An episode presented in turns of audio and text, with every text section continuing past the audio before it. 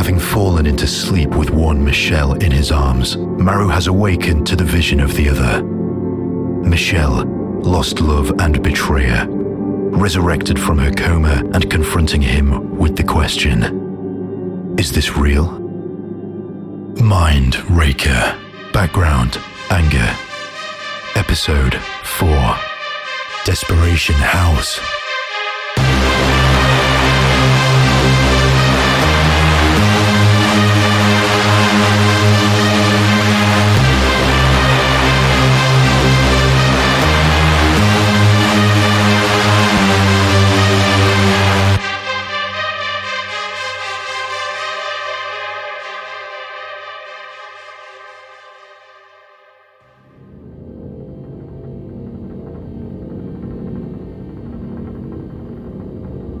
Fractal division of time, the jury out of space, reckoning what shouldn't be is, the effort to avoid reduced to consciousness, the apex sin. A discourse of angels, to thine earth be bound. There are two of everything, two universes transposed over one another, the same sadistic specter of death looming over both. Where does the story begin? At the beginning? At the end? Or is everything just the middle? The strings of attachment, a nullified brush, tethered bonds in the coil, space and happenstance, the inside joke. Speak to me. Speak to me.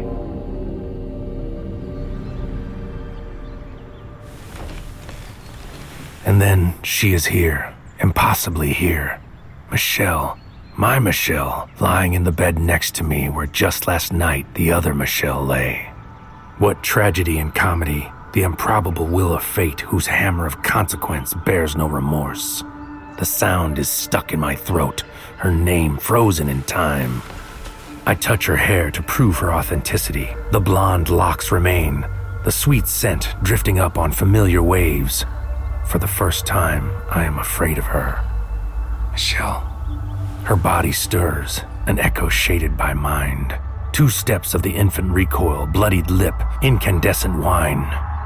Slowly she rolls over to face me, sleepy eyes, reluctant slits penetrating my soul, stripping me bare. There's a quiver in my throat, aching gasp, a vulnerable target. Maru? Is that you? The life has come back to your face. I take her in my arms, hold her tight. Tears well, meaty fists shaking my heart. Hold on for dear life, waiting for the mirage to fade in the heat of the angry sun. Rock her gently, enveloping her in my shadow frame, wrapped up in her intoxicating smell. She grasps me back, a desperation well as deep as the longing for meaning in life. Two souls clinging to a buoy in the hard gray middle of a meaningless ocean, cruel and dangerous, the bruising blade with a smile on its face. But how are you here? The hospice. Nobody told me. Yesterday, early in the evening, I woke up, as if from a dream. I remember it all, lying in the bed for what seemed like an eternity. Seeing, hearing everything around me, but trapped in the shell of my body, screaming out in my mind until I couldn't scream anymore. I was there listening. Every time you visited me. And when I woke, I knew where I wanted to be. Here. By your side. Why didn't you wake me? Something in my eyes betrays me. I feel it when it happens. I see her read it, reflexive recoil, combination burnt. I wasn't alone last night. Michel, the other one, African-American, single, never married. Where did she go? Oh, I'm sorry. I didn't even think. No, it's okay. I didn't mean... You were alone, so I thought I should have waited. No, I'm so glad you didn't. Please. I should go. Please stay. This is the miracle I've prayed for. No, I understand. It was silly of me to expect you to wait. She stands up from the bed, my guts splash, killing my heart with dirty hands, wringing the soul, sucking the tension from the muscle tissue. I can't lose her, not again. Not like this, not over such a simple thing, such a simple, stupid fucking thing. You're here now, That's all that matters. I have to go. People must be looking for me. I have to contact the agency. I shouldn't have come. Michelle, wait! Too many notes of nothing stained. More time to reconsider. The meaning pulls away, taking everything in its wake. Too late. Come back, don't steal your Helena's kiss. A smoldering circle, a universe wrapped up in soul.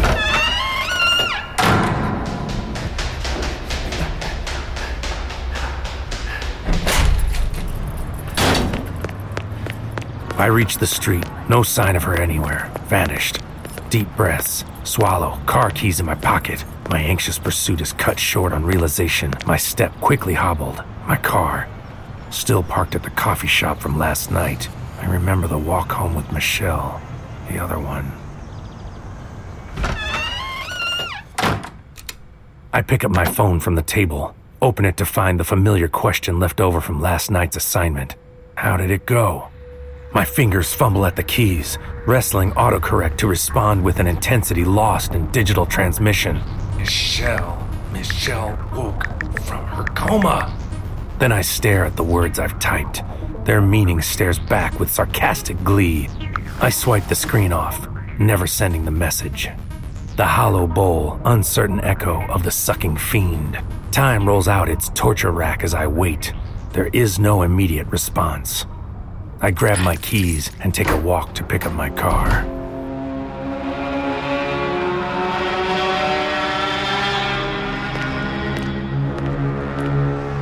I arrive at the coffee shop parking lot, check the car, still there, thankfully. I go inside to grab a double-strong latte, shake my reality awake.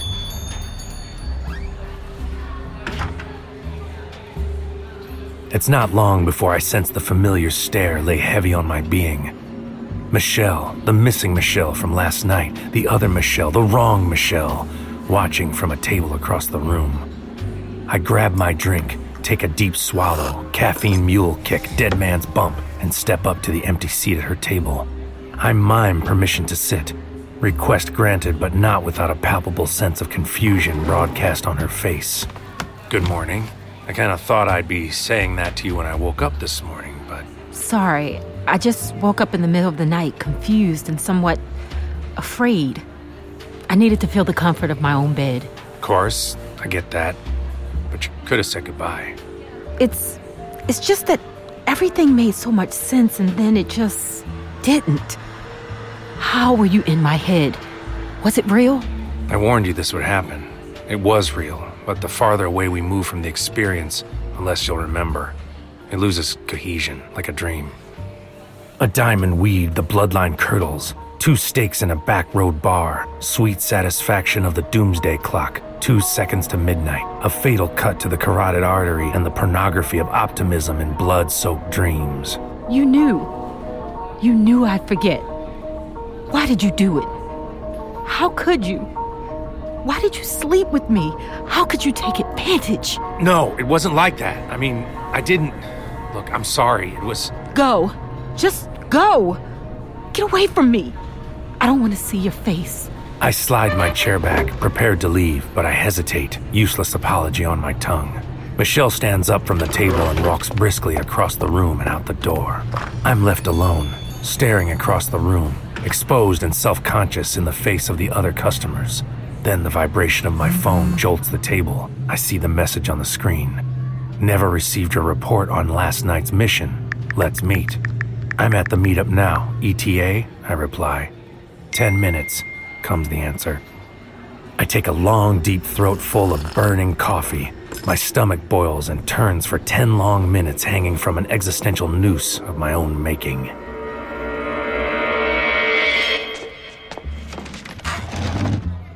Never heard from you last night. I'm assuming trouble again. Did you know Michelle was awake? She came out of the coma. I haven't heard anything. When did this happen? Last night, apparently. She was at my apartment this morning. At your... She's up and out of the hospice? Are you sure? That seems impossible, frankly. No one was more shocked than me. Where is she now? At your place? Control is going to want a full briefing. No, not with me. She left. I upset her. Any idea where she went? No, I don't. She said she was going to contact the agency. I'll see if we've heard from her when I get back. What about you? Last night? Trouble again. Of which variety? No contact. Outside interference? None that I could detect. Just no signal? None whatsoever. Complete failure to connect. Concerning. I filed a report on the ambush. It seems our blue friend is MIA. Damn. Try again tonight. Let me know how it goes. You don't think maybe we should lay low for a while, assess the situation, see if we hear from the blue man? There's a tragedy waiting on the other side of every day we wait, every day we fail. I understand, but... It's an order, soldier. Right. Sir, yes, sir. Let me know how it goes. There is no matter in truth. Only the sinner's call for hate. Cash up front, poor decisions, and lack of judgment. One bad investment precedes another, the rock sinking like a stone in the fathoms of regret. Animus resolution, the negative juxtaposition of love, a loser's bet, the warrior disarmed, absolution dismissed. I stare at the goddamn floor as he leaves, just shut down, a coward's surrender. What the fuck is happening?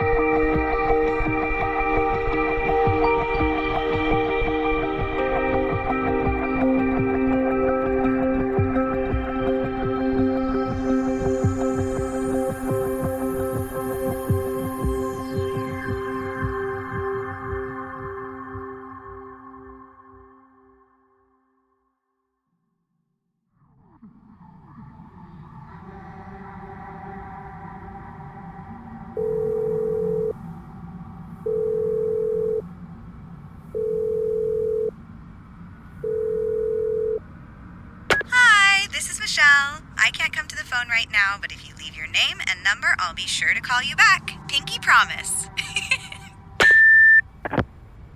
Preparations laid out, mission engaged on imminent thrust. The chair looms in the center of the room, daring the pilot to fly once more on broken wings. I study the dossier as I wait for the text. Carl, white male, 45, medium build, goatee, weak chin, single, twice divorced. Not much more information provided. No emails, no texts, no social media presence whatsoever. Only a familiar webcam address visited on a regular basis.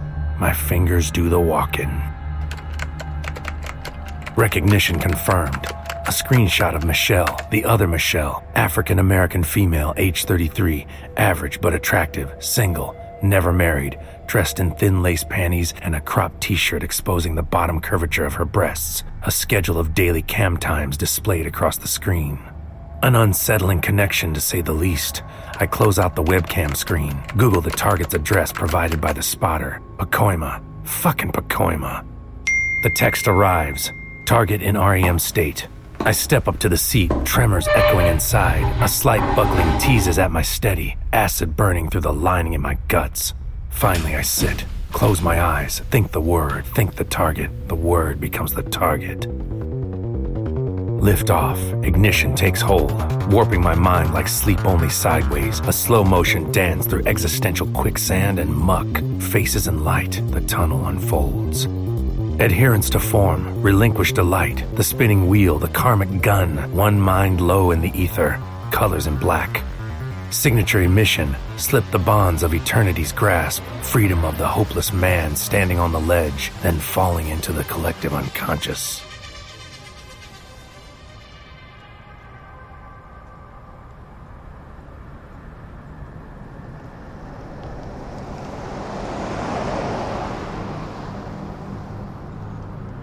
I land, transition complete. The blue smile of the eclipsed sun greets me with a sarcastic wit. Dirty streets stand ready to fight. Anger is opposition to form, claustrophobia of the spirit caged in matter, evil's backdoor gateway drug, ruination and vice, strawberry sundaes and heroin dreams. The streets are gray and cluttered with intention. I head to the small block, 7-Eleven on one corner, Jack in the Box on the other, strip mall dysplasia, suburban stagnation, dust and tin. I find the address a few houses in, dirt and overgrown weeds behind a chain-link fence, bleached earth rot. The house is quiet, stale, paint peeling in the monotonous sun. I hop the fence, step into the empty carport, look in through the side door window. Dark inside, appears to be empty, nobody home. I slide around to the back of the house, dry pool baking in the dirt. Check the windows, no sign of life. I step back to the side door and without hesitation kick it open and slip inside. The house is quiet, wrapped in a blanket of shadows. White walls, light flickers and streams, unkempt, cluttered, and decorated with cigarette butts. Stacks of books and paper, boxes of useless junk masquerading in their someday dresses. I cut through the deadly quiet and stagnant humidity as a darkened hall leads me to a bedroom where a half-open door whispers strange thoughts of caution. The room beyond creaks ever so slightly, poisoning the stillness of the air. I slide my fingers over the doorknob and slowly push the door open just enough to see inside. A soft squeal from the doorframe announces my transgression. Nothing there for the eyes, but the darkness weighs on the senses. My feet carry me through the doorway, taut and ready to spring. The small space mostly impregnated with bed. Eyes scan from one side to the other, up and down. Movement from the other side of the bed. I step forward to find a small body there, hunched over, head down, a little boy. I speak quietly. Carl? He turns his wide, questioning eyes up to me. A feeling of recognition shudders through me as I ask again, "Are you Carl?" "I'm not Carl." "Is your dad home? Is your dad's name Carl?" "My dad isn't here. He is not Carl." "Okay. What's your name?" "I don't remember." "Oh, okay. Do you live here?" "No, I'm just playing hide and seek." "Who are you hiding from?" "You." I'm suddenly stricken with a memory, hazy, familiar, yet resistant. Like I've been here before, spoken these words, and the faintest sensation of a conversation with a man, maybe the target, can't be sure. Deja vu by any other name. It's not a sensation I've ever encountered on a mission in the headspace of another. Strange and disconcerting, a superposition of all possible storylines, a handshake with God. Suddenly, someone is here, coming through the same side door I just kicked open.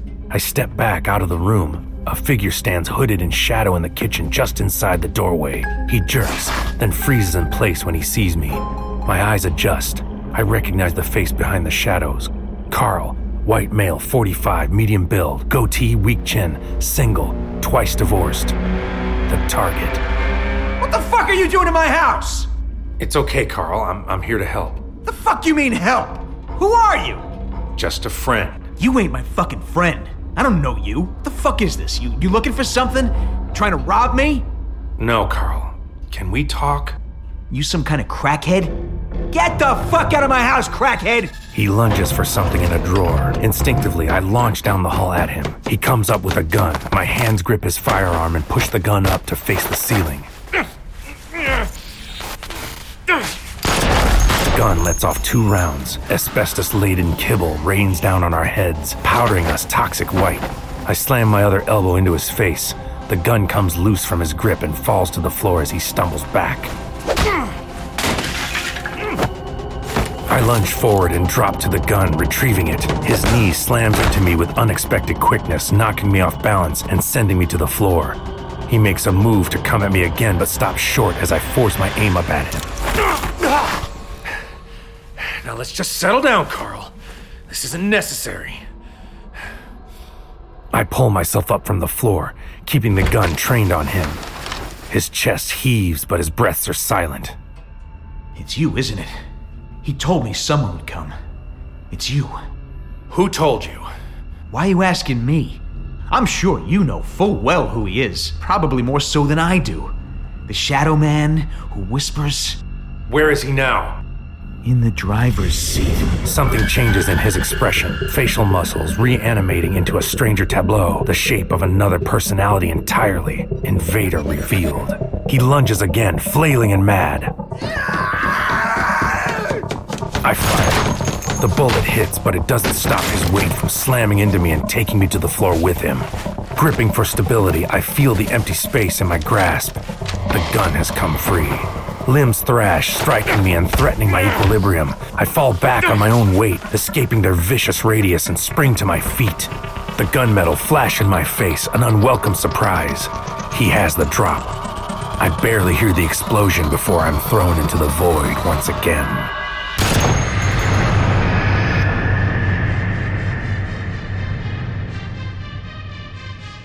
Mindraker. Background. Anger. Episode 4, starring Sean Schemmel, featuring Whitton Frank, Michal Roxie Johnson, John Martin, Vinnie Pena, Jason Burdine, and Noel Rodrigo. Mindraker, Background Anger is a Spiral Opus audio production, created, written, and produced by Roy Burdine. Co-produced by Sean Schemmel. Sound engineered and mixed by Mark Labib. Mindraker Background Anger is copyright 2023 Roy Burdine.